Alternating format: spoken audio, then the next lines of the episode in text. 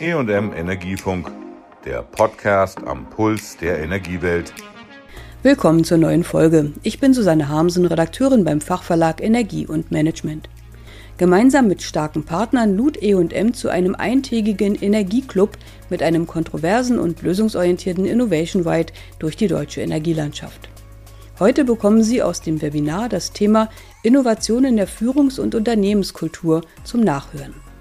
Unter dem provokanten Titel Unboss Your Company Entchefen Sie Ihr Unternehmen sprach mein Kollege Georg Eble mit drei Managern der Energiewirtschaft. Flachere Hierarchien und Eigenverantwortung setzen Initiative bei den Mitarbeitern frei. Das beschrieben Diana Rauhut, Vorständin Kunden, IT und Digitalisierung bei der Mainova, Bernd Reichelt, Personalmanager der Stadtwerke Menden und Hans-Jörg Mirke, Partner und Direktor bei der Personal- und Strategieberatung Mercury Urwahl. Werte Zuschauer, Sie erfahren in der nächsten guten Stunde, was heißt Unboss Your Company? Ist Unboss Your Company nötig? Warum in der Energiebranche? Wir werden uns befassen mit der Rolle von Hierarchien und Orgastrukturen, reichen Restrukturierungen. Was ist die Rolle des Mindset dahinter? Wir befassen uns mit der Rolle der Führungskraft in der heutigen Zeit. Gibt es eine Vorbildfunktion der Führungskraft? was heißt eigentlich Führung? Und wir schauen uns natürlich auch die Rolle der Zugeordneten an, der Beschäftigten.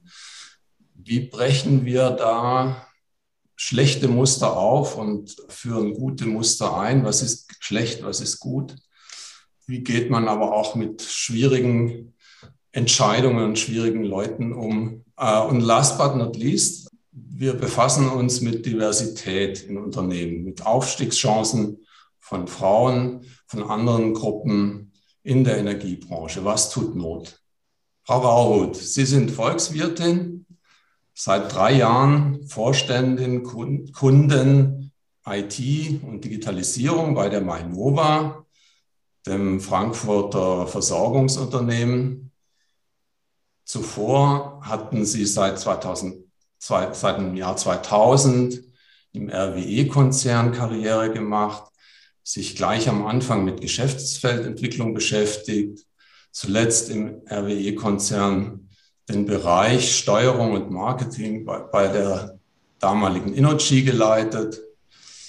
Unboss your company. Das Wort to unboss gibt es eigentlich gar nicht.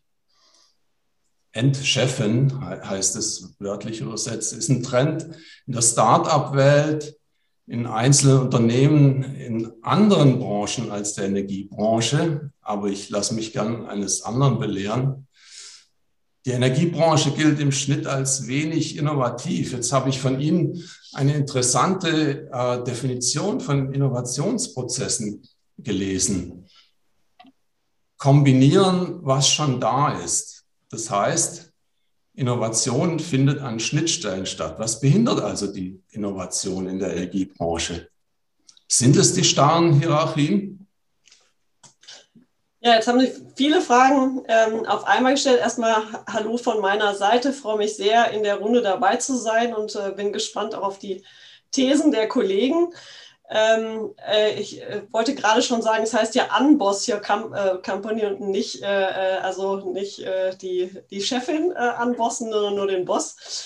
Ähm, insofern, ähm, nee, Spaß beiseite. Also ich glaube, also ganz fest an, an das Thema, also ich sage auch allen meinen, meinen Bereichsleitern, es läuft alles gut ab dem Moment, wo es mich eigentlich nicht mehr braucht. ab dann habe ich mein, meinen Job getan und dann kann, ich, kann ich auch weiterziehen. Ähm, aber das ist eigentlich, wo wir, wo wir viel mehr hin müssen, ist, ist im Grunde zu sagen, wir müssen äh, Verantwortung, Entscheidungen mehr an die Basis bringen. Es ist alles viel, viel schnelllebiger geworden. Ähm, und insofern ähm, ist das natürlich etwas, wo man darauf eingehen kann. Das kann man als Entscheider äh, von ganz oben gar nicht mehr alles, äh, alles mitgestalten. Und insofern ist es ganz, ganz wichtig, dass alle an der Basis, also Mitarbeiterinnen und Mitarbeiter und auch die Führungskräfte dazwischen, äh, die Entscheidung treffen. Und Thema Innovation, klar, also Innovation ist etwas, ähm, also ich sage immer, dass, ähm, also ich kopiere gerne das, was andere gut machen. Ich gucke gerne auch in andere Branchen. Ähm, ich glaube aber auch daran, wir müssen als, als Energieversorger, und das ist ja das, was auch viele der Kollegen in, äh, in anderen Unternehmen auch viel, schon begonnen haben, zu sagen, es ist nicht mehr die Energiebranche an sich, die in sich selbst und als Unternehmen alleine ist, sondern wir alles, was da entsteht, entsteht immer ähm, ein Stück außerhalb der Branche, ob das in, im Bereich ähm, E-Mobilität ist, wo andere äh, dabei sind im Thema Smart City. Also wir müssen uns öffnen für Partner, die gar nicht aus unserer Branche sind. Wir müssen mit denen zusammenarbeiten, deren Sicht reinkriegen, denn letztendlich geht es ja darum, was will der Kunde und was lässt sich am Markt verkaufen. Vielen Dank, Herr Reichelt. Bernd Reichelt, auf Ihren Visitenkarten steht Teamleiter Personalmanagement und Mitglied der Geschäftsführung bei den Stadtwerken Menden. Dabei sind Sie allein Geschäftsführer und das seit acht Jahren. Sie sind Träger des HR for Energy Award 2021 für das, was Sie bei den Stadtwerken Menden äh, angestoßen haben. Sie waren zuvor in, in gleicher Position, damit meine ich den Geschäftsführer, bei den Stadtwerken Munster-Bispingen in der Lüneburger Heide und davor ähm, technischer Prokurist bei der EFI Energieversorgung Hildesheim. Jetzt haben Sie in Menden seit 2015 die, die Zahl der Hierarchiestufen von viereinhalb auf eine reduziert. Also die zugeordneten Teamleiter und ähm, der Alleingeschäftsführer. Also, es gibt Sie und gut 20 Teamleiter. Was war der Hintergedanke? Und warum so bescheiden auf Ihrer Visitenkarte? Ähm, also ich kann mich erstmal nur anschließen an Frau Rauhut. Es äh, ist einfach eine tolle Runde, tolles Thema. Lieben Dank an die Redaktion der Energie und Management, äh, so ein Thema und dann noch mit so einem knackigen Unboss Your Company Überschrift zu versehen. Ähm, das zeigt nämlich äh, allein, dass äh, die EM das so thematisiert. Und ich finde das total klasse, Frau Auer, Sie haben es ja auch gerade schon im ersten Statement bestätigt.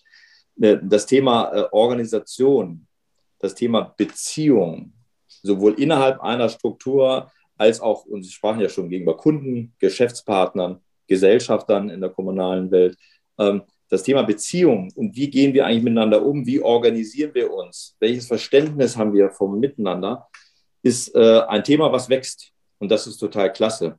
Äh, meine Wahrnehmung ist, das Thema gab es schon immer.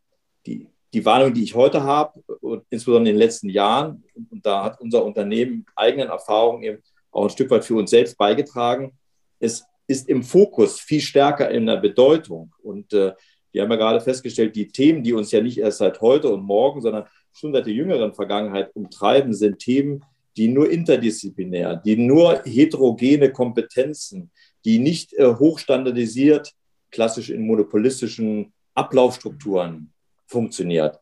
Die haben wir noch, ist auch gut so, ist auch das, was uns auch immer noch den Erlös bringt. Aber alle neuen Dinge, und wenn äh, Frau auch von Innovation spricht, nämlich die Kombination, genau, Kombination in Technik, Technologie, aber auch in Kommunikation in Faktor Mensch. Also Menschen zusammenzubringen, die unterschiedliche Befähigungen, unterschiedliche Interessen und Leidenschaften haben. Die zusammenbringen heißt am Ende des Tages, das Thema Beziehung in einem anderen Kontext und an einem bedeuteren zu sehen.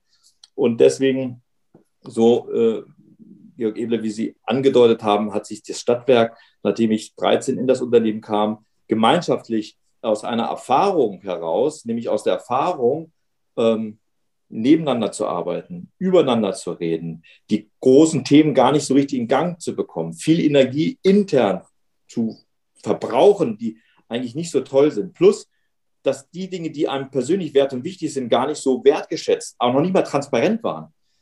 Dass dieses Gefühl bei den 150 Kolleginnen und Kollegen, die wir hier sind, also ein überschaubares Unternehmen, dass dieses Gefühl dazu führte, dass wir eigentlich gemeinschaftlich und damals die verschiedenen Führungspersönlichkeiten in verschiedenen Ebenen gesagt haben, wir wollen zumindest mal drüber nachdenken, geht was anderes.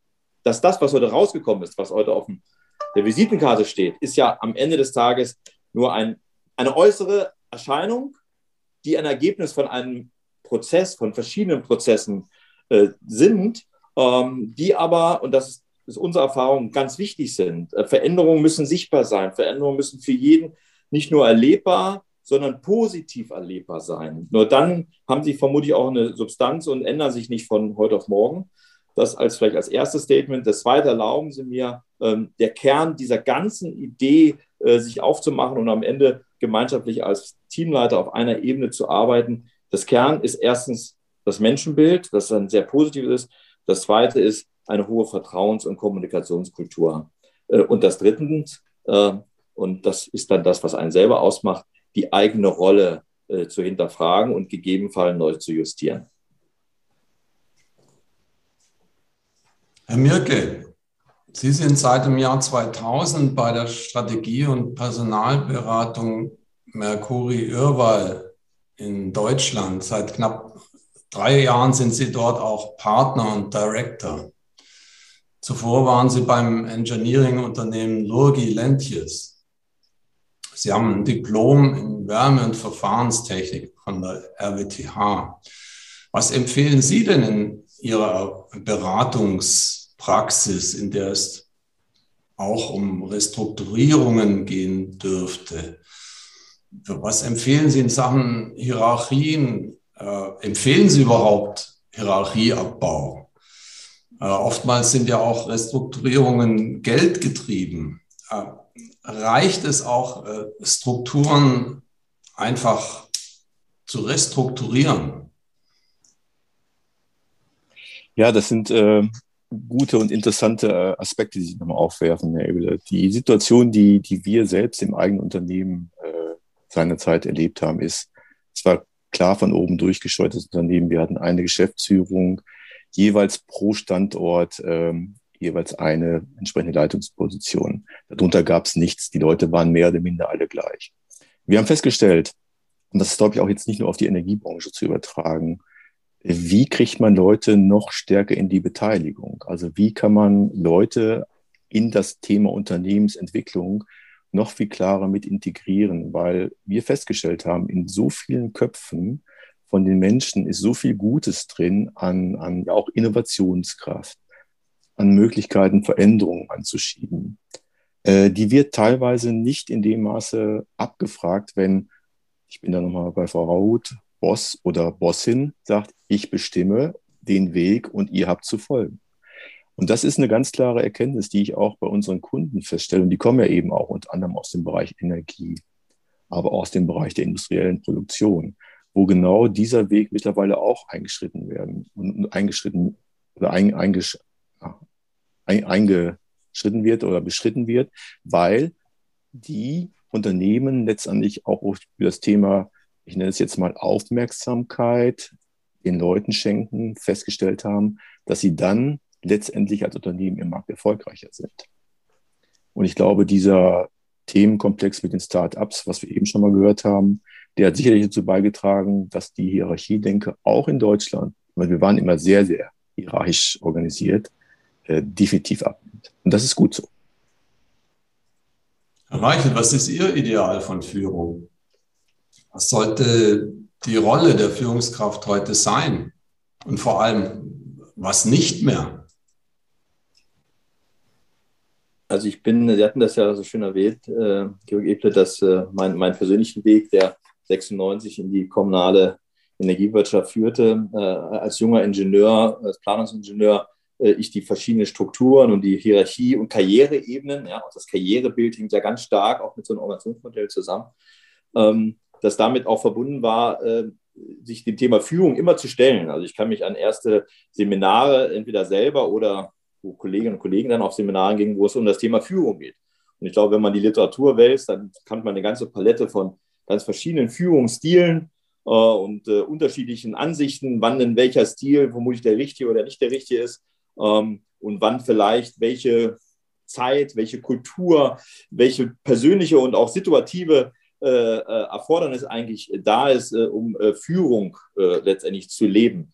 Ähm, all das mal außen vor hat sich bei uns in dem Jahr 2015 im Haus ein, ein Führungsstil, wenn man ihn als eigenen Stil verstehen möchte, der sogenannten äh, dienenden Führung, Servant Leadership. Auch die kann man googeln, die kann man auch mal nachschlagen. Ähm, äh, und äh, diese Art des Führens, äh, der Kern dieser Führung, den anderen stark machen, seine eigene Persönlichkeit ein Stück zurücknehmen, das Ziel, äh, in, in einer Gemeinschaft, in einer dienenden Funktion zu agieren. Und wir kennen das ja klassisch so aus dem Sport und privaten Bereich, ne? Coach zu sein, Unterstützer, Mediation, mediativ zu sein. Also einfach die Menschen, um die es geht, für die man die Verantwortung, ein Stück Verantwortung trägt, äh, begleitet, sie nicht bevormundet, sondern sie stärkt. Und äh, äh, ich sag mal, Führung und Verantwortung als eine stärkende, fungierende Funktion versteht. Wie gesagt, ich bin auch christlich sozialisiert und wenn man da zum Beispiel ein Thema spirituelles Führen, ist, ist, ist, ist die gleiche Richtung. Ja? Ich weiß nicht, der eine oder andere kennt vielleicht Pater Anselm Grün, der war vor kurzem bei uns hier im Haus, ist die gleiche, ist, ist die gleiche Grund, die gleiche Grundaussage. Und da, da heißt es, dass Führen bedeutet stärken und Führen heißt nicht beherrschen. Und in einer beziehungsorientierten Organisation ist dieses Modell der dienenden Führung etwas, was bei uns Einzug gehalten hat. Äh, was aber auch bedeutet, jeden Tag dem, dem Ideal, dem Grund, immer ein Stück näher zu kommen. Das sind auch mal einen Schritt nach vor und mal wieder einen Schritt zurück, ja, weil man eben Mensch ist. Ja, man ist auch mal nicht gut drauf und man ist nicht so empathisch und, und, und verständnisvoll, ja, wie man vielleicht sein sollte. Aber wenn der Tenor durchgängig ist, wenn die Transparenz da ist, wenn das offene Wort dazu da ist, dann ist das der Führungsstil, der sich bei uns jetzt in sechs Jahren immer mehr festigt. Und das ist total toll, ähm, weil es nämlich dem Prinzip einer sehr dezentralen Struktur, einer sehr vertrauens- und hochkommunikativen Struktur extrem dienlich ist, im wahrsten Sinne des Wortes. Wie führen Sie, Herr Mirke? Ich sage es ganz einfach, sehr auf Augenhöhe. Ich habe ein Team, ich kenne die Kolleginnen und Kollegen sehr, sehr lange, noch aus der Thematik, als ich noch nicht mal Boss, schräger Bossin war. Äh, ich, ich selbst habe festgestellt, dass man auch in dieser Situation mit Leuten, solange man die Meinung der Leute akzeptiert und den Leuten auch mal den Vortritt lässt in vielen Dingen, die Damen und Herren extrem bestärken kann. Was ich festgestellt habe über das Thema Hierarchie ist, dass wenn man das wirklich klar spielt, dass viele Leute sich hinter dieser Thematik mein Boss, meine Bossin verstecken. Und ich habe festgestellt, lass die Leute nach vorne, lass sie ihre ja, eigenen Erfahrungen sammeln, um dann am Ende sagen zu können, wow, ich habe es geschafft. Und ich glaube, dieses Thema auch, das Selbstwertgefühl von Leuten darüber zu stärken, ist ein riesen, riesen Vorteil für jede Organisation. Und für mich ein Riesenvorteil, ich muss weniger machen. Frau Rauhut, Sie, Sie drücken die Überzeugung aus, habe ich gelesen, ein Manager, also auch Sie, müsse Vorbild sein. Äh, warum ist das denn so? Und wenn es so ist, müssen Führungskräfte bessere Menschen sein? ich weiß nicht, ob wir bessere Menschen sein können, aber ich glaube, das Thema Vorbild ist, ist wichtig. Ich bin dabei, Herr Mirke, das ganze Thema Wertschätzung ist für mich auch immer ein, ein äh, absolut wichtiges Thema, dass man äh, mit, mit Menschen äh, so umgeht, wie, wie man äh, selber möchte, dass mit einem umgegangen wird. Ähm, ich bin, äh, ich führe sehr stark über, über Werte. Also wir haben bei uns in der Führungsmannschaft im Grunde drei, ich habe jetzt einen vierten ergänzt, drei Werte, die, äh, das ist das Thema Vertrauen, äh, Leistung und Begeisterung, ähm, weil ich immer sage, man muss, die Basis für alles ist irgendwie Vertrauen. Wir müssen uns vertrauen und da starte ich dann damit, dass ich erstmal einen Vorschuss gebe und sage, äh, jeder hat das Recht, mich einmal über den Tisch zu ziehen. Äh, danach lerne ich. Ne? Ähm, aber vom, vom Prinzip erstmal erstmal Vorschuss geben und sagen, wir teilen offen, was wir denken. Und dann äh, ist es für mich immer wichtig, dass auch die Leistung natürlich kommt. Und das ist auch so ein gegenseitiges Versprechen, dass wenn wir was brauchen zu einem bestimmten Zeitpunkt, dass das dann auch in der Qualität geliefert wird. Und dass man aber über Begeisterung einfach für eine Sache äh, nochmal die letzten Energiereserven hebt. Und ich glaube, dann kann es alles nochmal viel besser werden. Und äh, da wir in der Energiebranche sind, habe ich so einen vierten Punkt ergänzt, der heißt Resilienz. Ähm, denn manches dauert länger, äh, als, äh, als man so einem lieb ist. Äh, bei manchen Themen muss man durchaus mal zwei, drei Jahre durch eine Organisation rennen, um innovative Themen voranzutreiben. Ähm, und das ist dann, ist dann natürlich das, wo es ein bisschen Durchhaltevermögen braucht. Und ich versuche zumindest mein Bestes zu tun, um mich daran messen zu lassen. Äh, ich, äh, wir haben offene Feedback-Kultur. Ich sage, mir kann jeder immer sagen, wenn, wenn er irgendwas nicht gut findet. Ich bin eigentlich auch kein nachtragender Mensch. Also insofern äh, sollte man daran äh, wachsen und das äh, entgegennehmen und äh, sagen, okay, war vielleicht nicht so gut. Ähm, und, und dann kann, dann wächst auch dieses Vertrauen und dann glauben die Mitarbeiterinnen und Mitarbeiter einem auch, dass man das ernst meint. Und dann funktioniert das auch, ähm, dass das dann nachgeahmt wird und ähm, sich als Kultur im Unternehmen auch äh, etabliert. Jetzt muss ich mal ein bisschen äh, gegen den Stachel lacken und ein bisschen Advocatus Diaboli spielen. Ähm, Elon Musk ist erst belächelt worden von den Autoherstellern, von der NASA.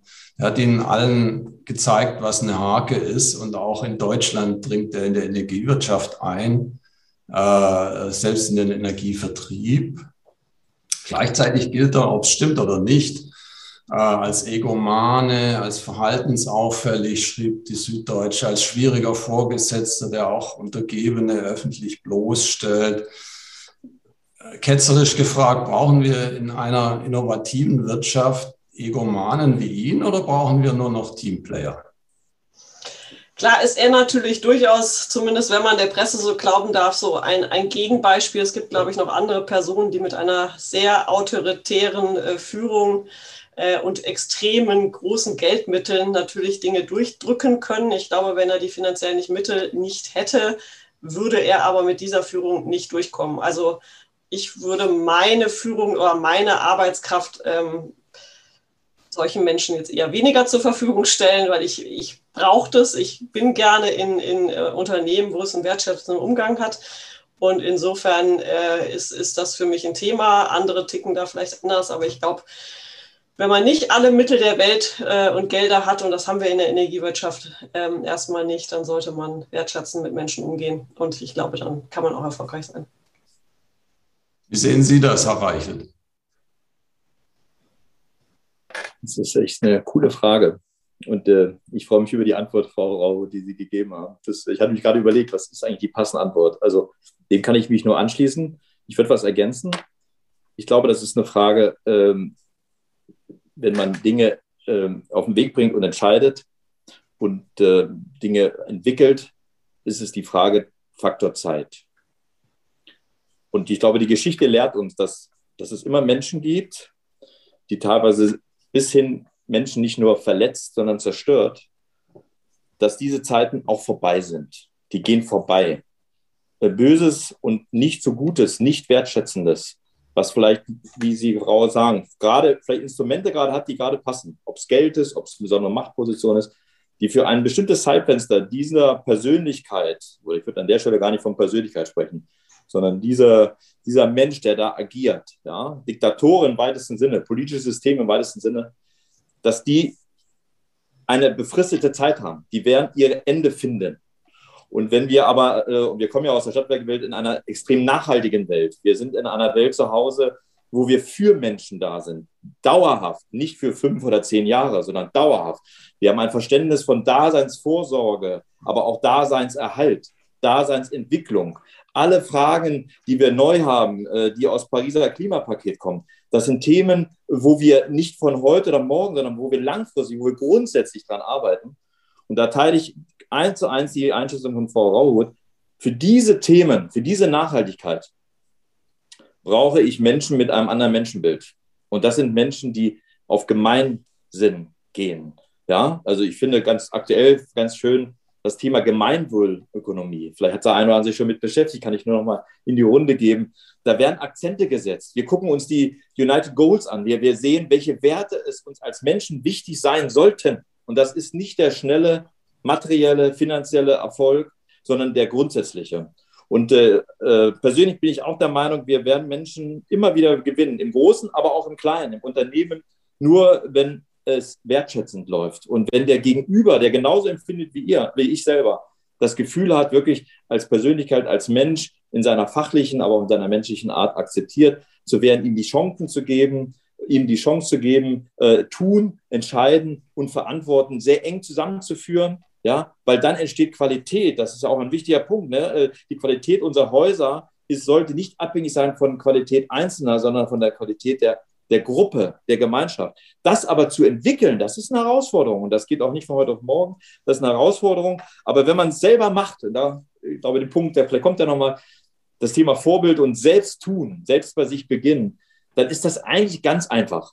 Wir wissen, was gut ist und was nicht so gut ist. Und äh, vielleicht ein kurzer Blick nach Berlin aktuell. Also ich, äh, ich persönlich nehme wahr, ich weiß nicht, wie Ihnen das geht, da ist schon klar, es ist viel mit Macht, viel Struktur, viel, viel alte Struktur.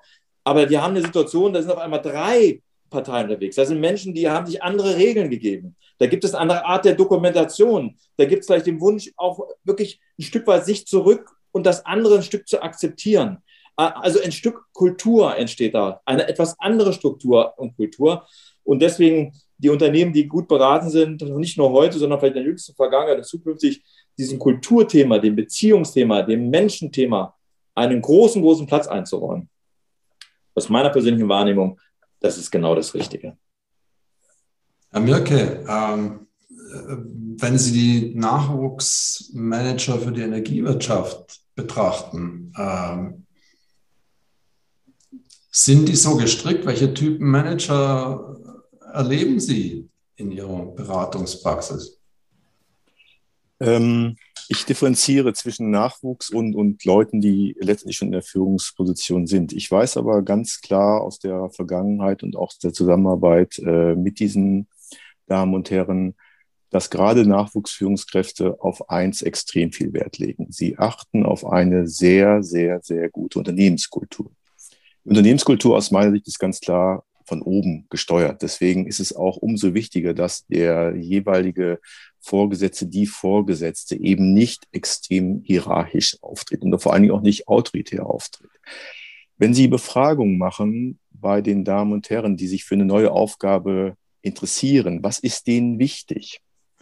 Ich gebe Ihnen die Antwort. Mindestens neun von zehn sagen, ich brauche eine vernünftige Führungskraft, mit der ich auf Augenhöhe sprechen kann. Wenn das sich nicht bei den Leuten mehr oder minder in kurzer Zeit widerspiegelt, haben die auf diese Aufgabe keinen Spaß mehr. Was dann passiert, ist ganz klar. Die verlassen das Unternehmen. Nachwuchskraft hin, Nachwuchskraft her. Die verlassen einfach das Unternehmen und suchen sich dann ihre Unternehmung, wo sie sagen, naja, ich mache eine Recherche, die sind gut bewertet, die haben eine extrem gute Responsrate, äh, der, der, der, der Markt sagt, geht zu den Unternehmen, weil die Leute dort cool sind. Und das ist extrem wichtig. Und ich glaube, das ist auch nicht nur ein Punkt für das Thema Energie. Wirtschaft ist ein Thema allgemein. Ich habe Kunden erlebt, bei denen habe ich gesagt, als ich reinkam, wow, da möchte ich nicht zwei Tage arbeiten. Ähm, und diese Unternehmen haben es auch nie geschafft, als Unternehmen zu wachsen, weil einfach die Fluktuation extrem hoch war. Und ich gebe Ihnen da mehrere Beispiele. Die hatten, glaube ich, hochkarätige Potenziale in ihrem Unternehmen. Es wurde nicht gefördert. Wird es nicht gefördert, verkümmert es. Und das ist, glaube ich, eine ganz, ganz wichtige Message. Äh, weswegen man sich heute immer wieder die Frage stellen muss, mit welchen Potenzialen in meinem Unternehmen für Nachwuchs äh, kann ich momentan überhaupt rechnen? Was, was sind die Fähigkeiten von Leuten?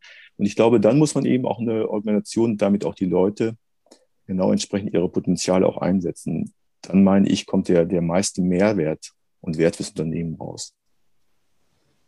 Vielen Dank. Bernd Reichelt äh, hatte nochmal den Vorbildcharakter ähm, herausgestrichen. Wow, Sie hatten unter dem Stichwort neue Führung als allerersten Punkt, das hat mich sehr beeindruckt, äh, geschrieben in einer Präsentation vor Führungskräften der Mainova, sich selbst führen. Interessant, also sich an die eigenen Nase äh, fassen. Aber was ist da das Entscheidende für Führungskräfte? Wie weit sind Energiemanager in der Selbstführung? Worin besteht Selbstführung, gute und schlechte? Also sich selbst, also ich äh, sage immer, Führung besteht so aus drei Teilen. Ne? Also einmal sich selbst führen, dann ein Team führen und das andere ist eine Organisation führen, ein Unternehmen, ähm, das hat dann den, den nach außen gerichteten Charakter. Und es fängt aber für mich immer alles mit sich selbst an, weil man muss ja erstmal sich selbst als Typ wissen. Wir arbeiten viel mit, mit Insight als Profilen, um zu sagen mal so ein bisschen Typenklassifikation. Wichtig ist ja da die Erkenntnis, es gibt kein Falsch, es gibt nur sehr unterschiedlich. Und das Wichtigste als übergeordnete Führungskraft ist immer, dass ich gucken muss, dass das Team so zusammengestellt ist, dass möglichst alle Facetten äh, und, und, Typen in einem Team sind, damit die unterschiedlichen Sichtpunkte sind oder dass man in Phasen das steuert. Wichtig ist aber, man muss ja wissen, wie man selbst ist, um zu wissen, an welcher Stelle habe ich vielleicht eine Schwachstelle. Ne? Also wo muss ich mich gezielt mit jemand anders zusammentun, damit er meinen blinden Fleck irgendwie. Ne? Jetzt bin ich ein sehr innovativer, schneller, umsetzungsorientierter Mensch also brauche ich mal jemanden, der an der Seite, der vielleicht auch noch mal die eine oder andere Detailanalyse fährt und sagt, ist die Richtung so richtig oder ähm, äh, gibt es da noch ein zwei, ein, zwei Baustellen? Und das, das suche ich mir dann ganz bewusst auch im, im Team zusammen. Und es ist eben auch das Thema Veränderungen. Also wenn man, wir haben halt in, in der Energiewirtschaft und gerade im Vertrieb äh, viel Veränderung. Und auch da muss man sich selber ja durch eine Veränderung bringen, um danach sein Team durch eine Veränderung zu bringen. Und auch das muss man ja immer wissen, was passiert da mit mir, warum habe ich welche Ängste, wie gehe ich damit um, ohne dass ich sozusagen die anderen verunsichere. Und das ist so all das, was wir unter sich selbst führen, verstehen, zu sagen, ich gehe darauf ein, ich, ich akzeptiere, wie ich bin, ich gehe, berücksichtige aber auch, wie ich wirke auf andere und wo ich jemand anders vielleicht verschrecke, dadurch, dass ich besonders schnell bin oder jemand anders, der sehr analytisch ist und dann vielleicht äh, das irgendwie sehr langatmig wirkt und sehr, äh, sehr träge und behäbig. Also insofern ist das ja immer äh, das, worüber man dann auch miteinander sprechen soll. Also das, das nächste, was man dann tun muss, bringen Menschen zusammen und lass sie auch darüber offen sprechen ähm, weil es ist ja, äh, nur dann kann man sich gegenseitig aufeinander eingehen. Und ähm, das versuchen wir durch Trainings auch äh, zu unterstützen, haben das jetzt äh, in meinem Ressort durch ähm, alle zwei Hierarchieebenen inzwischen, also Bereichsleitung und Abteilungsleitung, weil ich auch denke, es macht keinen Sinn, dass das nur auf oberster Ebene. Ähm, wir wollen das jetzt immer weiter auch nach unten bringen, ähm, damit alle wissen, wie man damit auch umgehen kann. Trickle-Down-Effekt sozusagen. Frau Rauhut, Sie hatten äh, vor Ihren Führungskräften mal gesagt, immer weniger dürfe in Hierarchien oder gar alleine entschieden werden. Wie viel Hierarchie brauchen wir? Also wie viel Hierarchie braucht eine Mainova mit ihren 2800 Beschäftigten? Die Stadtwerke Menden haben 150, ein bisschen mehr was ist da das ideale Maß und gibt es da eine Besonderheit in der Energiebranche? Also woran erkennt man, dass das gute Maß erreicht ist? Hm das ist, glaube ich, immer so ein bisschen abhängig, wo befindet sich gerade das Unternehmen. Ne? Also äh, so klassisch sind wir als Energieversorger ja hierarchisch äh, strukturiert. Das hat der Herr Reichelt ja auch schon gesagt. Das ist halt, wo wir herkommen, wo alle Mitarbeiterinnen und Mitarbeiter auch daran gewöhnt sind, dass es diese Strukturen gibt.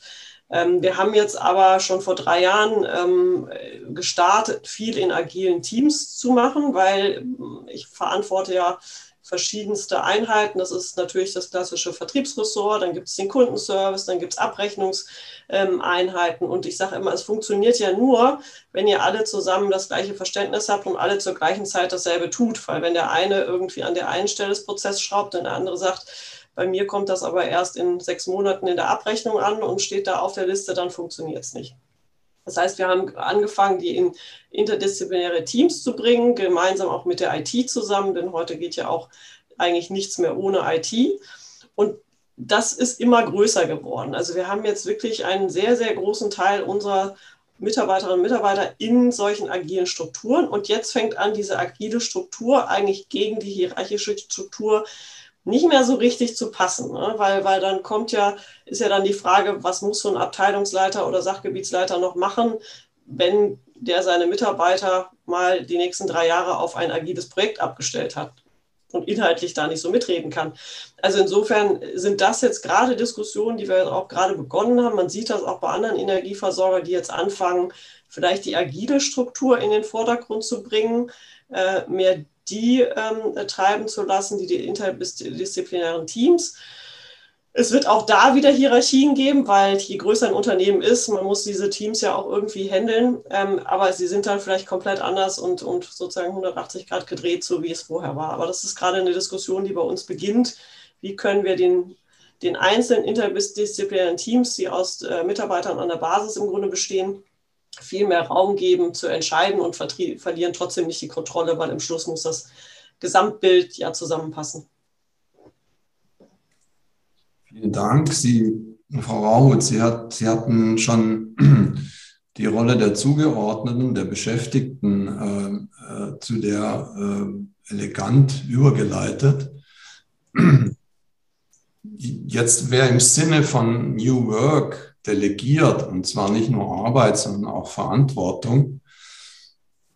Der setzt sich ja, wir hatten es auch schon besprochen, dem Risiko aus, dass seine Zugeordneten Fehler machen das muss man als Managerin erstmal aushalten können. Schließlich verantworten sie es letztlich. Auch gegenüber dem äh, Gesellschafter, gegenüber dem Aktionär. Äh, Sie, Frau Rautenhut, Sie mögen das Wort Fehlerkultur gar nicht. Sie sprechen lieber von einer Lernkultur und sagen, Fehler sind schlecht, wenn sie dauernd wiederholt werden. Sie hatten es auch vorher schon angedeutet. Wie weit reicht denn Ihre Fehlertoleranz? Äh, wie gehen Sie mit Bundesbedenkenträgern um? Äh, wo, wo fängt, ja, wo ist Schluss mit lustig? Ja, also äh, ein Kollege von mir hat gesagt, äh, Fehler passieren und Fehler werden nicht gemacht. Und das finde ich eigentlich auch einen, äh, einen guten äh, Aussage, weil wir gehen jetzt mal erstmal davon aus, dass jemand nicht absichtlich etwas falsch macht, wenn er das nämlich absichtlich macht, ist er eher Saboteur und dann haben wir ein anderes Thema, mit dem wir äh, reden, glaube ich, müssen.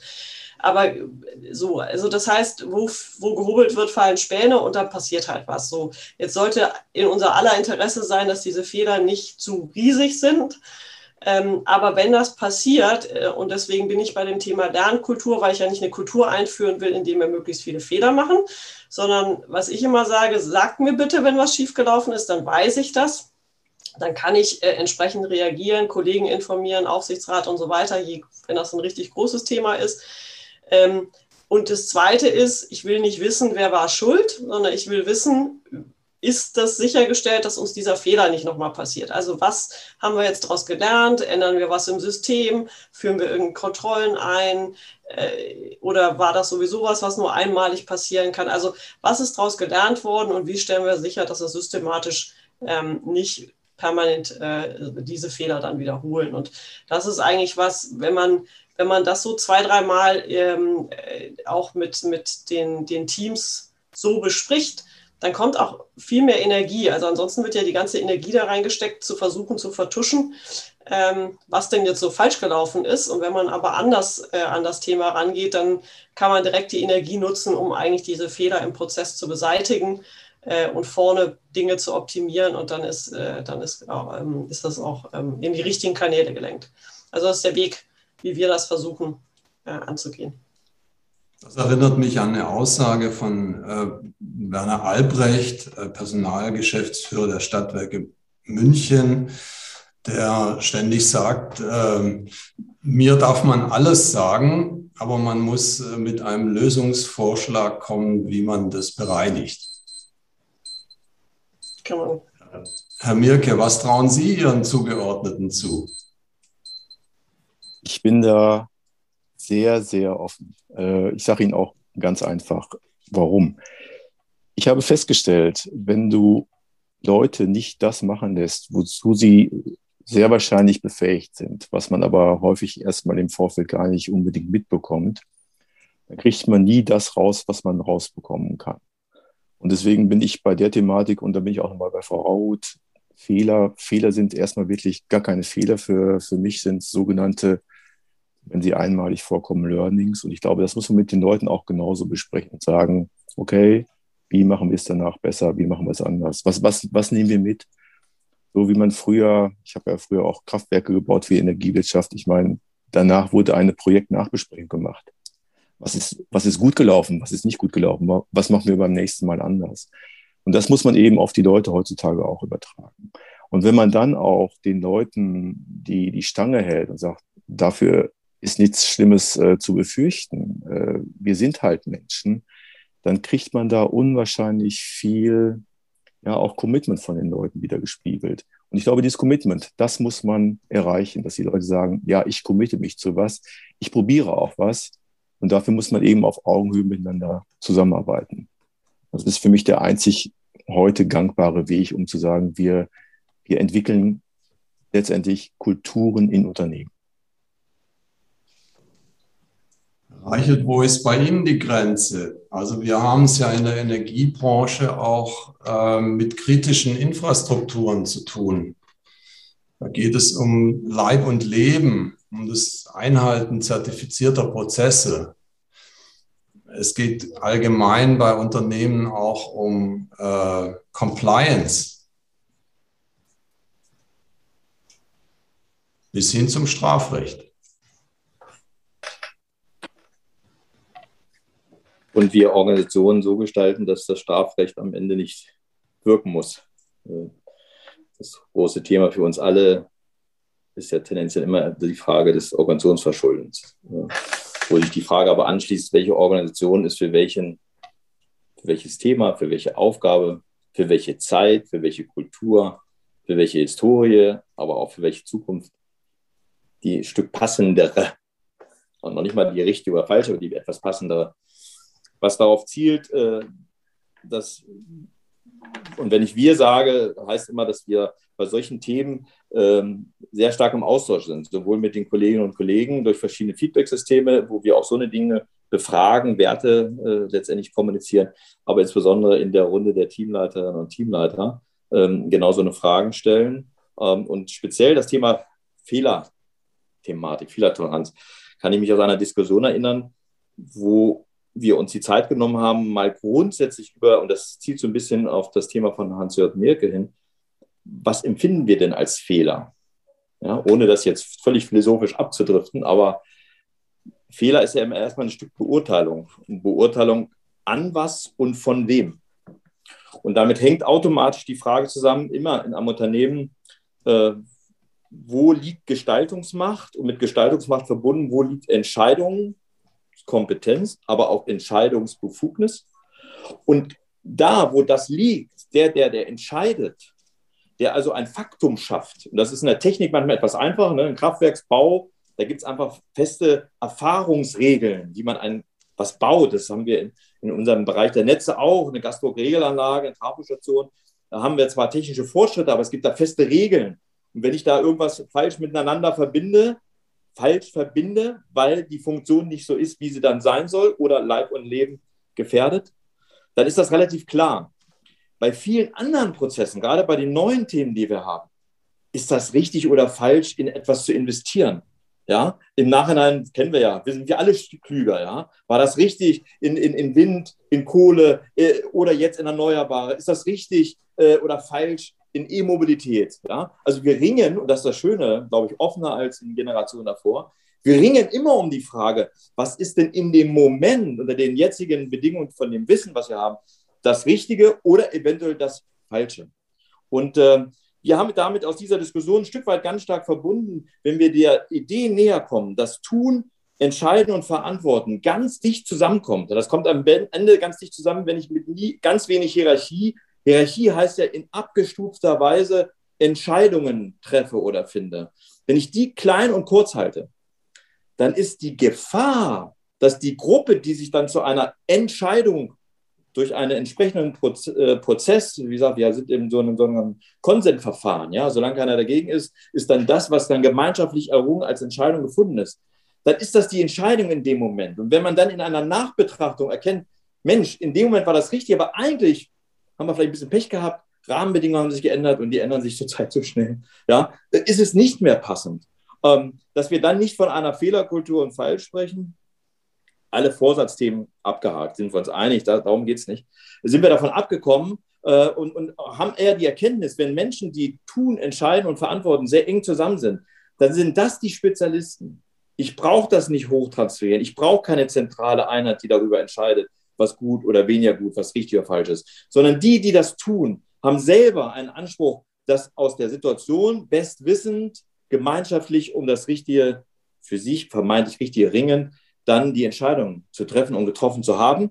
Was in unserer Erfahrung in den letzten sechs Jahren bedeutet, dass wir qualitativ in der internen Betrachtung, was die Themen betrifft, wie wir die Themen angegangen sind, dass wir überhaupt Themen angegangen sind, dass nicht einige wenige viel, sondern viele viel machen, dass wir da schon Schritte weiter sind und damit dem, dem Unternehmen dem, der Struktur, aber auch dem Unternehmen und seinem Zweck. Und es war ja gerade gesagt, wir haben ja Aufgaben. Wir müssen am Ende Ergebnisse bringen, ja. Gott sei Dank und hoffentlich nicht nur betriebswirtschaftliche Ergebnisse, sondern wir haben Gott sei Dank und wachsen ja auch andere Ergebnisse äh, und Ziele, die wir formulieren, dass, dass wir da einfach nicht nur ein Gefühl, sondern dass wir da auch eine Bestätigung finden, äh, in dem Moment das scheinbar Richtige entschieden zu haben. Also das Thema Fehler, Fehlerkultur betrifft uns und wir diskutieren ja immer wieder und häufig, weil es nämlich ganz wichtig ist, äh, darüber eine Klarheit zu bekommen, für sich eine Klarheit zu bekommen, weil es ein Stück wertschätzender Umgang äh, ist, äh, den man nämlich ganz schnell nicht wertschätzend machen kann. Wie schnell neigen wir dazu, so dann zu sagen, Mensch, ich wusste es eh besser, ich habe das so entschieden, das ist falsch entschieden. Also so eine ganz starke, schnelle Bewertungsrolle einnehmen. Ähm, und wenn man die vielleicht mal ein Stück zurücknimmt und selbstkritisch sagt, ähm, nee, so funktioniert das nicht, ähm, dann, dann ist man da äh, auch etwas, ähm, ich will mal sagen, dem, an der Stelle etwas demutsvoller in der Aussage, was richtig oder falsch ist. Reichelt, wenn ich da nochmal nachhaken darf, Sie hatten äh, als einen Aspekt der Wertschätzung ähm, mal erwähnt, dass man äh, sich nicht knappe Mehrheiten in Gremien holt, sondern äh, auf äh, also Sie haben in Ihrem Stadtwerk ein informelles Gremium, Personalrunde, das alle Personalangelegenheiten äh, entscheidet ähm, oder, oder, vorbereitet, die formalen Dinge. Da ist auch der Betriebsrat dabei. Äh, und Sie sagten mal, wir diskutieren, bis niemand mehr dagegen ist. Mhm. Ähm, wenn Sie uns vielleicht ein bisschen erläutern wollten, äh, wo ist da die Grenze zu einer Konsenssoße? Oder äh, wissen Sie, was ich meine? Mhm. Dass, dass man nur noch auf Konsens aus ist. Und ja, wie sehen ähm, Sie das? Also es, es, gibt begrifflich einen feinen Unterschied zwischen Konsens und Konsent. Das ist, äh, jetzt will ich nicht spitzfindig werden, ähm, aber ähm, lieber Georg Gebler, ich, ich höre die, die Fragestellung raus. So nach dem Motto, ist das so ein Debattierclub, ja? Und da sitzt ihr dann alle zusammen und äh, debattiert und debattiert und am Ende ist das Problem und die Zeit eigentlich schon längst abgelaufen und der Zug fährt schon viel weiter und äh, ihr seid immer noch dabei.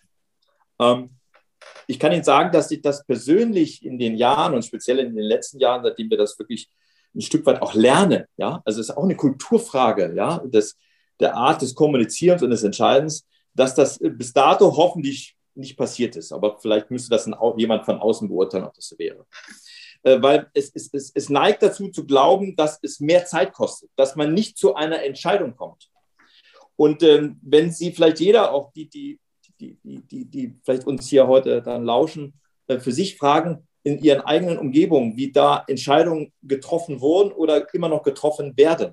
Und wenn es Machtentscheidungen sind, Top-Down-Entscheidungen sind, wenn es klassische Mehrheitsentscheidungen, so sechs gegen fünf, und jetzt machen wir das so, dass diese Art Entscheidungen, ich sag mal, immer Opfer produzieren. Sie produzieren immer Verlierer. Und äh, in einem sehr, ich sag mal, hierarchischen System werden die auch richtig unterdrückt da, da, wird es auch nicht gesehen. Das darf man auch nicht zeigen, dass man jetzt auf einmal was verloren, eine Wahl verloren, eine Abstimmung verloren, mein Thema verloren hat. Ähm, aber meine ganz persönliche Erfahrung ist, der Mensch ist Mensch und das steckt in einem drinne. Das ist wie ein Stachel und der bleibt. Und bei der nächsten Gelegenheit wird die Kollegin, die Kollegen, die man da mal überstimmt hat, die man mal einfach mal mit schroffen Art und Weise der, die Entscheidung getroffen hat, ähm, die werden sich melden. Und da ist Resignation vielleicht noch das Harmlose. Äh, um nicht zu sagen, da wird gegengearbeitet. Ja? Da, da wird das, was entschieden ist, auch nicht umgesetzt. Also, ich will sagen, die Zeit, die man braucht, und wenn man an einem Konsent ist, heißt das eben nicht, dass alle dafür sein müssen. Aber es wird so lange darüber debattiert, und das ist richtig, dass es keine K.O.-Kriterien gibt, dass man wirklich nicht falsch macht, wo man nachher sagt, ja, das hätte ihr aber wissen müssen. Nein, wir haben alles, was man wissen musste, haben wir gewusst. Und am Ende ist jede Entscheidung ein, ein, ein Grau. Es gibt ja nicht schwarz-weiß, ja, äh, vielleicht beim Roulette-Spielen zwischen Rot und Weiß, äh, aber äh, Rot und Schwarz, aber nicht im, im, im Leben und auch nicht in den unternehmerischen Entscheidungen. Es, ist, es, es überwiegt etwas. Ja, und es gehört dann ganz viel dazu, dass es dann wird. Also, dass man dazu ringt und dass am Ende dann so eines Prozesses jeder sagt, ja, okay, ich habe es verstanden. Jede Perspektive wurde respektvoll diskutiert und es gibt jetzt eine Entscheidung. Äh, und je nach Thema, und das ist eben auch anders bei uns im System, es verantworten je nach Thema immer andere. Auch ein Stück Führung kann immer jemand anders machen. Das ist nämlich etwas, Lalou spricht von einer sich wandelnden, äh, äh auch kreisenden Führungsverständnis. Ähm, dass dann alle dahinter stehen und das tragen. Ja? Äh, und jetzt kommt der Effekt. Wenn das passiert, und das erleben wir, dann gibt es danach, und wie oft haben wir das, dann gibt es danach keine Reibung mehr. Es gibt keine Störfeuer mehr. Es gibt keine, äh, ich sag mal, in dieser Personalrunde, wenn Sie Dinge da äh, erledigen, dann kommt der formale Vorgang. Dann setzt das Team Personalmanagement, macht alle Formalien, die Eingaben an den Betriebsrat. Der Betriebsrat berichtet darüber, entscheidet darüber. Dann ist das aber ein Ablaufen von etwas, wo alle schon dabei waren. Und dann geht es ganz schnell. Aussage, in der Gesamtsumme verlieren sie weder Zeit noch Energie, sondern sie gewinnen am Anfang ein bisschen mehr und danach holen sie das sofort auf. Und Dinge werden dann auch so umgesetzt, wie sie es gemeinschaftlich entschieden haben. Ich habe als Ingenieur oft erlebt, dass auf Etage 5 was entschieden worden ist und der Meister sagt, ja, ja, lass die mal machen. Ich weiß es besser, ich mache das so ja, und, und, und äh, entscheidet komplett anders. Ja, Gott sei Dank, weil manche Dinge wirklich wirr waren durch die Entfernung. Äh, das heben sie auf durch die Nähe. Also, die, die, die mögliche Kritik an der Stelle könnte sein, dass man da was verliert. Wir haben die Erfahrung gemacht, dass es nicht so ist und in Summe es an Qualität und Zeit ähm, gewinnt. Eine Anmerkung noch, weil das vorhin so kurz ankam. Ich persönlich bin davon überzeugt, dass dies diese Art der Organis Organisieren, das Zusammenbringen von Tun, Verantworten äh, und Entscheiden, die, die respektvolle und wertschätzende Art des Umganges, das Loslassen des eigenen, der eigenen Persönlichkeit keine Frage der Unternehmensgröße ist. Es ist eine Frage der Haltung und der Einstellung. Und das können Sie an einem Unternehmen machen mit vier Leuten. Ich sage immer, beste Beispiel, das können Sie zu Hause in der Familie leben, so oder so. Äh, und das können Sie auch so kann man mir natürlich vorwerfen, ich habe nie in größeren Strukturen gearbeitet. Ja, das stimmt. Aber mein Ideal wäre, dass es eben davon nicht der Fall ist, sondern dass es auch in einem großen Element, das wird dann oratorisch vielleicht etwas anders dargestellt. Aber ich weiß aus anderen Branchen, Hans-Jörg Mirger weiß das besser, es gibt andere Branchen, ich glaube, Bilopumpen, die haben das gemacht. Es gibt Branchen, da ist komplett, ich will nicht sagen Bürokratie ausgeübt, aber die haben komplett das Thema Beziehung, die Wertschätzung in den Fokus gestellt und sind extrem erfolgreich. Das ist ein Weltunternehmen. Es ist nicht die Frage der Größe, es ist die Frage der Haltung und Einstellung. Äh, und äh, deswegen nochmal, äh, das, das heutige Thema ist, ist so wichtig für die weitere Entwicklung unserer Häuser der Stadtwerke. Deswegen ist, passt es einfach in die Landschaft, dass wir heute darüber diskutieren.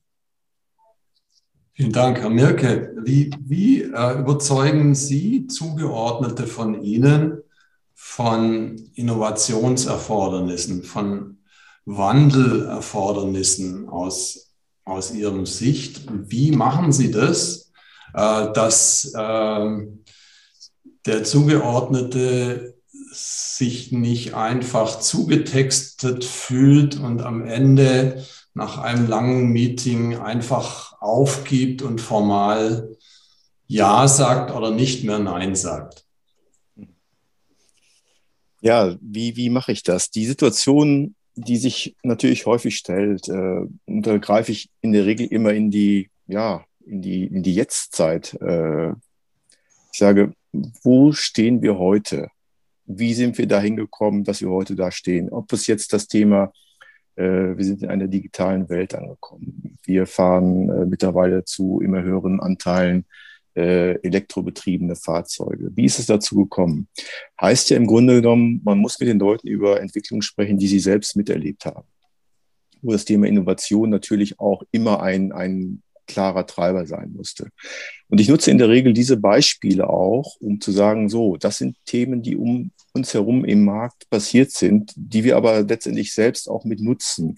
Auch zu einem Vorteil. Sprechen wir über das Thema Smartphone heute versus äh, Handy Mobil 2000. Ich meine, äh, ich war jetzt noch in Ludwigsburg auf dem Automobilwoche-Kongress. Dort hieß es, heute möchte kein Mensch mehr ohne ein Smartphone unterwegs sein, weil es bringt extrem viele Vorteile. Und wenn man, ich glaube, mit diesen Praxisbeispielen mit den Leuten über Themen im eigenen Unternehmen spricht, holt man die Leute ab. Natürlich sollte im Vorfeld, und das finde ich immer extrem wichtig, auch damit eine Zielsetzung verbunden sein. Nicht sagt, so, wir machen es einfach mal nur, nur, nur aus, aus, aus heiterem Himmel, sondern Zielsetzung ist, das und das möchten wir als Unternehmen erreichen. Wir wollen uns anders aufstellen, wir wollen uns anders positionieren. Wie können wir das machen? Und in der Regel ist es dann so, dass ich dann nicht der unbedingt Leitende in so einer entsprechenden Diskussionsrunde bin, sondern sage, wir setzen uns mal zusammen, wir überlegen das gemeinsam. Teilweise habe ich aber auch schon Folgendes gemacht. Ich habe gesagt, das wäre eine Zielsetzung, die ich mir vorstellen kann. Wie ist eure Zielsetzung? Und wenn man sich dann auf die Zielsetzung committet, dann habe ich schon mal die Leute alleine gelassen. Ich habe gesagt, so, überlegt mal, was meint ihr? Was, was wäre der beste Weg dahin? Und ich kann Ihnen sagen, Herr Ebele, die Leute am Anfang tun sich schwer, weil sie irgendwann Entscheidungen treffen müssen in Richtung Ausrichtung, Innovation, Zukunft eines Unternehmens. Wenn sie es erstmal gemacht haben und hinterher die Ergebnisse präsentieren und sagen, das wäre ein möglicher Weg und da hat äh, Kollege A und mit Kollegin B und äh, dem anderen Kollegen C gemeinsam drüber debattiert und sind zu einer gemeinsamen Sichtweise gekommen, das hat einen riesen, riesen positiven Einfluss auf alles. Und damit ist man eben auch, ich glaube, wieder bei der Kreativität von Leuten angekommen, die natürlich in den Köpfen der Leute vorhanden ist. Ich habe es eben schon mal gesagt, häufig wird einiges nicht abgerufen, wenn man immer sagt, naja, derjenige Chef, Chefin, Boss, Bossin, die haben es immer schon so gemacht, wir lassen den Staffelstab mal bei diesen Personen. Ja, das geht nicht mehr. Wir müssen das wirklich in die Köpfe der Leute übertragen. Und das ist bis jetzt der Weg, wie ich gesagt habe, so kann man erfolgreich werden. Es klappt nicht immer, aber immer besser. Rahut, Stichwort äh, Konsenskultur, ähm, Widerspruch zulassen, andere Meinungen zulassen. Sie sind ja eine leidenschaftliche Ver Verfechterin von Diversität in Organisationen. Sie gehören auch dem Netzwerk Women and Energy an. Und ist Diversität mit Sicherheit breiter gefasst als ähm, ausschließlich ähm, Karrierechancen von Frauen. Aber woran liegt es eigentlich, dass äh, in der Energiebranche und zwar besonders in der Energiebranche so wenige Frauen ganz nach oben aufsteigen? Liegt es daran, dass es eine ingenieurlastige Branche ist und äh, anders gefragt, was würde besser und innovativer werden, wenn es anders wäre?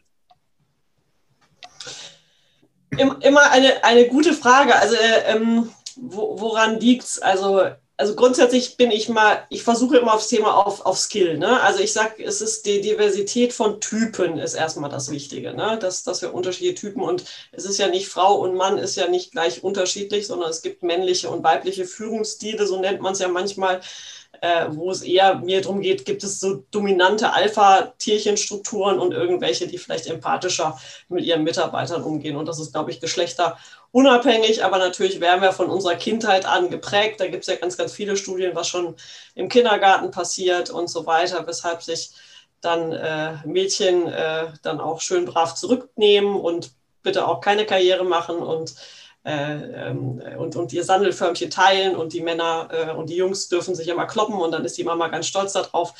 Ähm, also das sind, ähm, das sind natürlich alles Faktoren, die wirken ganz früh äh, auf uns. Und warum es in der Energiewirtschaft nicht so richtig klappt, weiß ich eigentlich nicht. Weil wenn man mal richtig reinguckt, natürlich sind wir in unserem ganz klaren Kern sehr technisch und da ist das natürlich auch schon, da fängt das schon in den Schulen an ähm, und in dem Studium, dass natürlich da weniger Frauen ähm, auch dabei sind. Aber da muss man natürlich auch einsteigen. Also warum gibt es ja auch äh, Themen, warum sind Mädchen nicht an Technik interessiert? Ich glaube, da kann man sicherlich auch schon mal mehr machen. Aber eigentlich sind von den Führungspositionen die aller, allerwenigsten technisch in einem Unternehmen, einem Energieversorgungsunternehmen. Also das kann nicht das Argument sein. Ähm, ich glaube, es ist halt immer so eine Kultur, man wählt doch eher die Personen aus, die äh, einen selber ein bisschen spiegeln. Das ist ein Thema. Es ist ein, oft das Thema Umfeld. ähm, wo, wie ich jetzt in Frankfurt auch Problem habe, in der Bereichsleitung Frauen zu besetzen, einfach aufgrund der Tatsache, dass das eigentlich eher ein Pendlereinzugsgebiet ist. Das heißt, meine äh, Bereichsleiter sind eher Pendler auch, ähm, die gar nicht unbedingt in Frankfurt wohnen. Das äh, passt meistens nicht zu derselben Altersklasse, wo man dann ähm, noch schulpflichtige Kinder hat äh, und äh, dann in den Ehen dann doch eher die Rolle ist, okay, aber da geht jetzt nicht die Frau pendeln, sondern wenn, dann pendelt der Mann. Also das, das schwingt alles mit, das können wir als Unternehmen nicht alles lösen, aber wir können uns natürlich da einbringen. Ich glaube aber daran, dass es grundsätzlich, und da gibt es ja Menge Studien in den USA und so weiter, ähm, ab einem Anteil von 30 Prozent Frauen äh, ist ja auch ein signifikanter äh, Umsatz- und Ergebnisanstieg in, in zumindest amerikanischen Unternehmen zu verzeichnen ist. Also anscheinend passiert da was. Ähm, Diskussionen werden anders ähm, und, und äh, es ist aber nicht nur Gender. Wir sind in Frauen, äh, in Frankfurt haben wir einen hohen Migrationsanteil in der Bevölkerung. Das ist bei uns auch nicht äh, reflektiert in den Führungskräften. Und auch das bringt ja andere Sichten auf Themen mit. Und das ist ja eigentlich auch Spiegel unserer Kundinnen und Kunden. Also insofern diese Sichten reinzuholen bei den Entscheidungen, die man trifft, äh, das ist halt wichtig, diese Perspektiven zu haben, um dann vielleicht nochmal anders, anders zu entscheiden. Und da können wir noch ein bisschen was tun. Wir sind, glaube ich, gerade bei 5 Prozent. Äh, das ist nicht richtig viel. Herr Mirke, aus Ihrer Praxis der Executive Search heraus, wie hoch sind die Karrierechancen von Frauen in der Energiebranche, von Menschen mit Migrationshintergrund? Ich sage, die Chancen sind sehr gut, weil eigentlich der, der Bedarf nach, nach, nach guten Personen überhaupt nicht mehr an einem Geschlecht oder an einer ja, ethnischen Gruppe äh, festgemacht wird. Es gibt die, die Thematik äh, sowohl im Bereich der oberen wie mittleren Führungsebene äh, definitiv gute Leute an Bord zu holen. Ich habe festgestellt, von meiner Kundenseite sind extrem viele Erfordernisse, auch rein aus der Thematik der, der Unternehmen, an mich herangetragen worden. Äh, man darf es eigentlich kaum sagen, aber Herr Mirke, wir möchten diese Position sehr gerne mit einer Frau besetzen. Äh, diese, diese Forderungen, die, die nehmen extrem zu, weil sie natürlich auch entsprechende Quoten mehr oder minder einzuhalten haben, die Unternehmen. Aber ich denke mal, so eine vorgegebene Quote als solches ist nicht das äh, alleinige Thema.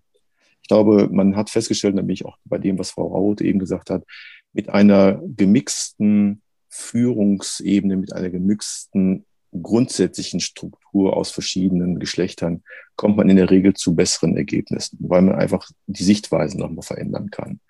Und ich glaube auch, das Thema der Sichtweise auf äh, ähnliche Dinge ist eben sehr entscheidend, um Unternehmen auch weiterzuentwickeln. Und deswegen ist es auch so, dass heute sicherlich auch vor der Thematik, dass wir ja auch einen sehr, sehr starken Kandidatinnen und Kandidatenmarkt haben, eigentlich die Unternehmen sehr viel bereiter sind, auch mal über die sogenannte ja, Klippe zu blicken, um zu sagen, ja, was können wir eigentlich in der Zukunft machen? Und da sind sehr, sehr viele mittlerweile äh, Programme, die laufen, um das auch wirklich in dieser Thematik äh, auf ein höheres Niveau zu heben. Ähm, persönlich muss man aber immer noch ergänzen, bei alledem, ob wir jetzt über äh, Ländergruppen, über, über Geschlechter sprechen, das Entscheidende ist, ist es die richtige Aufgabe für die Person zu der Zeit, in der man diese Person braucht. Und ich glaube, da muss man einfach anfangen, um nicht zu sagen, es ist jetzt unbedingt eine Frau in der Position nötig, weil wir eine Quote erreichen und der erfüllen müssen, sondern es geht um das Thema, bringt diese Person das richtige Profil mit? Ist es die richtige Persönlichkeit in der Zeit, in der wir uns gerade bewegen? Das ist, glaube ich, heutzutage ein Punkt, den viele Unternehmen noch nicht gemacht haben, sich mit dieser Thematik äh, zu beschäftigen. Frau Raut eben, hat eben gesagt, Insight ist ein Tool, was, was, was dort genutzt wird. Und ich glaube, das müssen sich vielleicht Unternehmen noch mehr auf die Fahne schreiben, zu sagen, ich schaue im Vorfeld mir mal die Person an. Also sprich Typus. Nicht nur vor den Kopf, ein bisschen in den Kopf rein. Und dann, glaube ich, wird es gut. Herr Reichelt, haben Sie im Sauerland eine Frauenquote für Teamleitungen? Also wir haben keine Quote. Wir sind äh, ein Unternehmen, was ich aus meiner persönlichen Historie sehe, eben doch äh, zumindest was äh, im technischen Bereich und dann noch in, in der jetzt dann nur einen Führungsebene äh, äh ist das äh, rein weibliche Geschlecht unterrepräsentiert. würde mich aber gern dem anschließen, was Hans-Jörg äh, Mirke sagt, dass wir unterschiedliche Befähigungen einfach brauchen. Und das hat ja Frau Roth auch. Der Mix, die Aufgaben, die Aufgabenvielfalt, wir sprachen ja eingangs schon von der Heterogenität der, der, der möglichen Lösungsansätze, die wir äh, brauchen, äh, heißt, wir brauchen Faktor Mensch in unterschiedlicher Art und Weise. Ich hatte ja erwähnt, dass ich persönlich der Überzeugung bin, alles steckt in jedem. Die Frage, wie weit sich das in seinem eigenen Leben ausprägen konnte oder nicht und wie weit man es noch ausprägen kann. Äh, es ist nie zu spät. Es braucht vielleicht an einer oder anderen Stelle ein bisschen mehr Energie und Zeit. Das heißt, die Menschen, die da sind, äh, sind in einem oder können und sind in einem veränderten Prozess. Ähm, dies zu begleiten, ist zum Beispiel eine der wesentlichen Aufgaben auch von dienender Führung. Äh, und alles, was sich neu entwickelt, äh, sollte den Fokus haben, genau wie Hans-Jürgen Merkel gesagt, zu der jetzigen Zeit, in der jetzigen Kultur, in der jetzigen Aufgabenstellung ist das der richtige Mann, der richtige Frau, richtig divers. Ja? Und ähm, das zu entscheiden, ist, ist, ist, ist auch eine Entscheidung, die nicht richtig falsch ist, sondern die in dem Moment getroffen wird. Ähm, aber das offen zu halten äh, und eben nicht, und das fand ich sehr, sehr schön, Frau, dass Sie das erwähnten, wir neigen dazu, Menschen und Dinge zu suchen, die uns so nah und so klar und verständlich und so richtig erscheinen. Ja? Also meine persönliche These ist, warum passiert vielleicht an der einen oder anderen Stelle die Veränderung nicht ganz so, wie zumindest ich mir das vielleicht manchmal wünschen würde, weil Gremien, die zum Beispiel Menschen auf Positionen bringen, eben auch vielleicht noch nicht so weit sind. Ja? Also äh, Ihre Frage war ja mein Aufsichtsgremien, wie gehen die mit so einer Veränderung um? Wie gingen die damit um? Ja, wenn die nicht den Mut hätten, den Blick hätten und sagen, ja komm, wir lösen uns mal von einem klassischen Verständnis, von einer Erwartung von den sogenannten Superhelden, die wir in Superpositionen brauchen. Wenn wir uns davon nicht lösen und dann Unternehmen wie äh, Hans-Jörg Mirke beauftragen, sagen wir, such mir diesen Typus, dann braucht es Menschen wie Hans-Jörg Mirke, der sagt, wollen wir nicht nochmal über das Profil reden? Und wollen wir vielleicht nicht nochmal über die Anforderungen reden? Wollen wir nicht nochmal ein bisschen mehr reflektieren? Oder wollen wir so den Standard-Superheldin, Heldin einfach wieder suchen, ja? der alles verspricht, der zwei, drei Jahre bleibt, seine Karriere vor allem setzt und dann weg ist? Ist das das, was ihr weiter wollt in der Veränderung?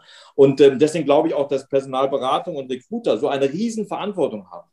Denn sind die, ich sage immer, das sind die Ehemacher. Ja? Die bringen Menschen und Strukturen zusammen. Und die haben eine Riesenverantwortung. Und die können sowohl auf der Auftraggeberseite Auftragnehmer mitnehmen und sagen, komm, seid doch mal etwas oder gönnt euch noch mal einen anderen Blick, ja? öffnet euch. Ja? Und äh, sind auf der anderen Seite äh, die Menschen, die zu finden sind und die bringen die dann zusammen. Also Veränderung ganz stark an der Stelle ist da möglich und ich würde es da nicht am Geschlecht machen. Ich würde mir trotzdem freuen, dass wir daher äh, mehr äh, weibliche äh, Führungspersönlichkeiten hier hätten. Wir sind aber, glaube ich, auf dem Weg und das wird kommen. Erlauben Sie mir trotzdem eine Bemerkung. Ja? ich persönlich, in meiner persönlichen Erfahrung, bin, glaube ich, ganz stark von Frauen geprägt. Und vielleicht sehen es das viele andere Männer auch. Ja, wir haben eine Mutter.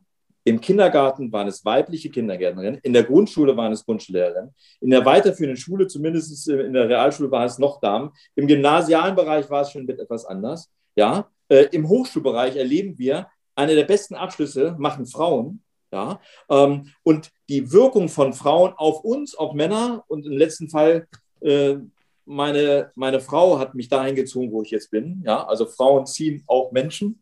Ähm, der Einfluss ist, ich glaube, mehr als man glaubt, auch wenn sie nicht in der offensiven Position sind. Auch die Geschichte zeigt, Frauen, und das ist auch gut so, äh, wirken. Ja? Und dass es auch äh, sichtbar wird und vielleicht noch sichtbarer werden sollte kein Problem. Und auch insbesondere auch in der Energiewirtschaft wäre das sehr, sehr schön.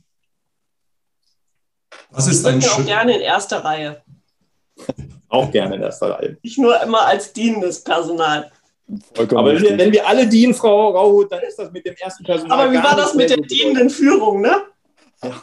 Genau. Das wäre doch prädestiniert. Das sind doch schöne Schlussworte vor den eigentlichen Schlussworten. Wir müssen leider, leider äh, zu Ende kommen mit unserem Podium an Boss Your Company. Äh, ich leite jetzt noch eine Schlussrunde ein mit der einfachen Frage. Wir haben 1200 Stromversorger etwa in Deutschland. Wir haben Leuchttürme dabei, wir haben auch, aber auch ähm, rückständige Unternehmen dabei. Wo und wie anfangen? Wo und wie anfangen und was ist Ihnen in der Führungs- und Unternehmenskultur am allerwichtigsten? Herr Mirke, wenn Sie anfangen möchten. Ja, wo anfangen? Das ist eine, finde ich, gute, aber auch nicht einfache Frage. Ich, ich gehe nochmal auf das ein, was wir eben schon mal gesagt haben. Es sollte oben erstmal die Bereitschaft sein, da anzufangen, die Führungskultur zu überdenken. Und ich glaube, wenn man das jetzt als, als, als Maß erstmal der Dinge sieht, um zu sagen, das ist die Basis, die wir schaffen, um das dann auch in die Unternehmung ein und äh, zu übertragen, ich glaube, das ist eine ganz, ganz entscheidende Thematik. Ich persönlich glaube auch, ganz ehrlich, da gibt es sicherlich noch äh, ja, Raum für, für Verbesserung. Äh, aber das Bewusstsein in den Köpfen der Leute wächst mittlerweile. Und ich glaube, an diesem Bewusstsein müssen wir weiter festhalten, dass wir das wirklich auch dann am Ende nicht nur als Lippenbekenntnis in den, in den Raum stellen, sondern auch wirklich dran arbeiten. Ich muss sagen, mir fiel im Vorfeld zu unserer heutigen Veranstaltung nochmal einmal der doch uns allen bekannte Sänger Herbert Grönemeyer ein. Im übertragenen Sinne hat er diesen Song geschrieben, Kinder an die Macht. Und das kann man mal vielleicht auf sich wirken lassen und das auch mal sacken lassen. Und ich glaube, wenn wir da an der Thematik ein bisschen weiter uns orientieren, werden wir erfolgreicher werden. Frau Rauhut? Das war ja schon fast ein schönes Schlusswort. Kann man ja gar nicht mehr toppen. Also äh, ich, hätte, ich hätte jetzt gesagt, äh, wo anfangen bei sich selbst. Ähm, es gäbe für mich keinen Hinderungsgrund, äh, sage ich auch meiner Mannschaft immer, äh, ihr müsst nicht warten, bis da oben anfängt, fangt bei euch selber an. Es ist natürlich immer einfacher, wenn es von oben gelebt wird, aber nicht trotzdem bei sich selbst anfangen. Und dann für mich das, was ich vorhin gesagt habe, ähm, Vertrauen, Leistung, Begeisterung, Resilienz, das sind für mich die, die vier wichtigsten Werte, um Kultur zu gestalten, um Kultur zu verändern. Und damit, glaube ich, werden wir erfolgreich sein. Herr Reichelt, wo haben Sie angefangen? Also ich kann nur sagen, was Frau Rauch sagt. Es gibt eigentlich nichts zu toppen. Ich kann auch nur ergänzen. Und das äh, passt zu dem, was wir gemeinschaftlich, glaube ich, heute äh, auch äh, tragen. Ein stärkeres Wir, ein bisschen Demut, ein bisschen Ego zurück.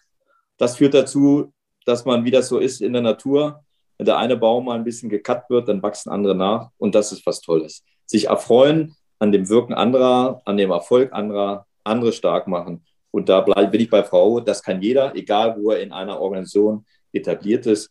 Einfach Mensch sein, ein bisschen netter sein, ein bisschen wertschätzender sein, hat man mehr Lebensfreude. Und dann gelingt es gemeinsam Dinge, die man sonst vielleicht nicht gemeinsam auf den Weg kriegt. Vielen Dank, Herr Reichert. Vielen Dank, Frau Rauhut. Vielen Dank, Herr Mirke. Ich habe viel gelernt in dieser guten Stunde. Ein Satz ist mir besonders in Erinnerung geblieben. Die Elon Musks werden ihr Ende finden. Das fand ich sehr bemerkenswert. Dank an Sie alle, dass Sie sich die Zeit genommen haben. Vielen Dank. Das war die heutige Folge vom E&M Energieclub zum Thema Innovation in der Führungs- und Unternehmenskultur. Mein Kollege Georg Eble sprach mit Diana Rauhut, Vorständin Kunden, IT und Digitalisierung bei der Mainova. Bernd Reichelt, Teamleiter Personalmanagement und Mitglied der Geschäftsführung der Stadtwerke Menden und Hans-Jörg Mirke, Partner und Direktor bei der Personal- und Strategieberatung Mercury Urwahl. Tschüss, sagt Susanne Hamsen. Das war der E&M Energiefunk. Bleiben Sie voller Spannung.